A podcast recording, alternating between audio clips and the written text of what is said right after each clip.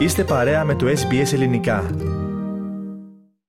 Η ιδέα μου ήρθε όταν είχα την εγγονή μου και θυμάμαι ήταν περίπου 6 μηνών γιατί έχει γεννηθεί τον Αύγουστο, 4 ε, μηνών ήταν κάτι τέτοιο και έβαζα χριστουγεννιάτικα πίσω στην αυλή και είχα και το reindeer με το slide, αυτό που έχω τώρα μπροστά ακόμη το έχω και την έβαζα επάνω και την έβγαζα φωτογραφίες.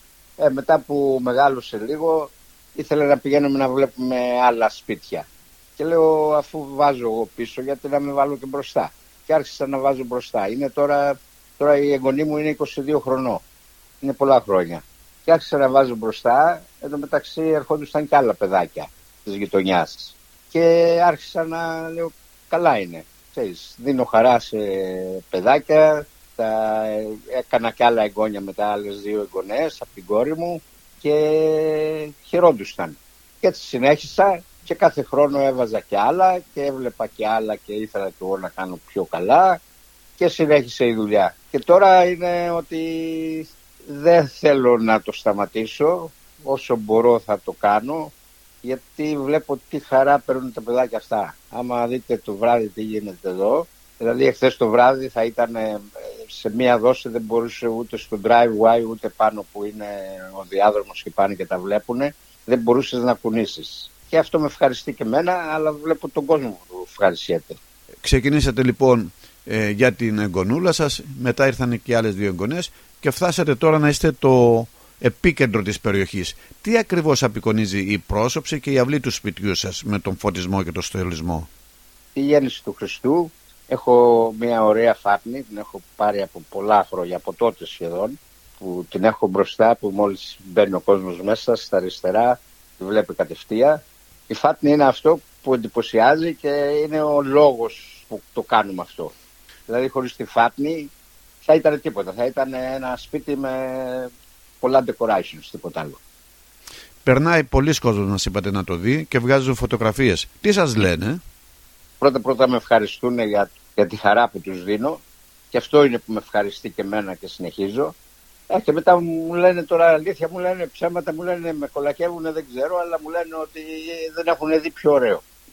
Με αυτό το λένε πάρα πολύ. Και είναι ναι. παιδιά ή και μεγάλοι; Μεγάλοι. Αλλά και παιδιά φαντάζομαι. Και τα παιδιά, τα παιδιά τώρα ε, δηλαδή μπορώ να σου, να σου δώσω ένα παράδειγμα. Είναι πολλά παιδιά που ερχόντουσαν όταν ήταν ένα και δύο χρονών και τώρα είναι teenagers, είναι μεγάλα παιδιά και ακόμη έρχονται γιατί έρχονται κάθε χρόνο.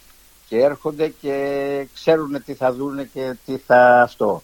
Μου φέρνουν δωράκια, σοκολάτες.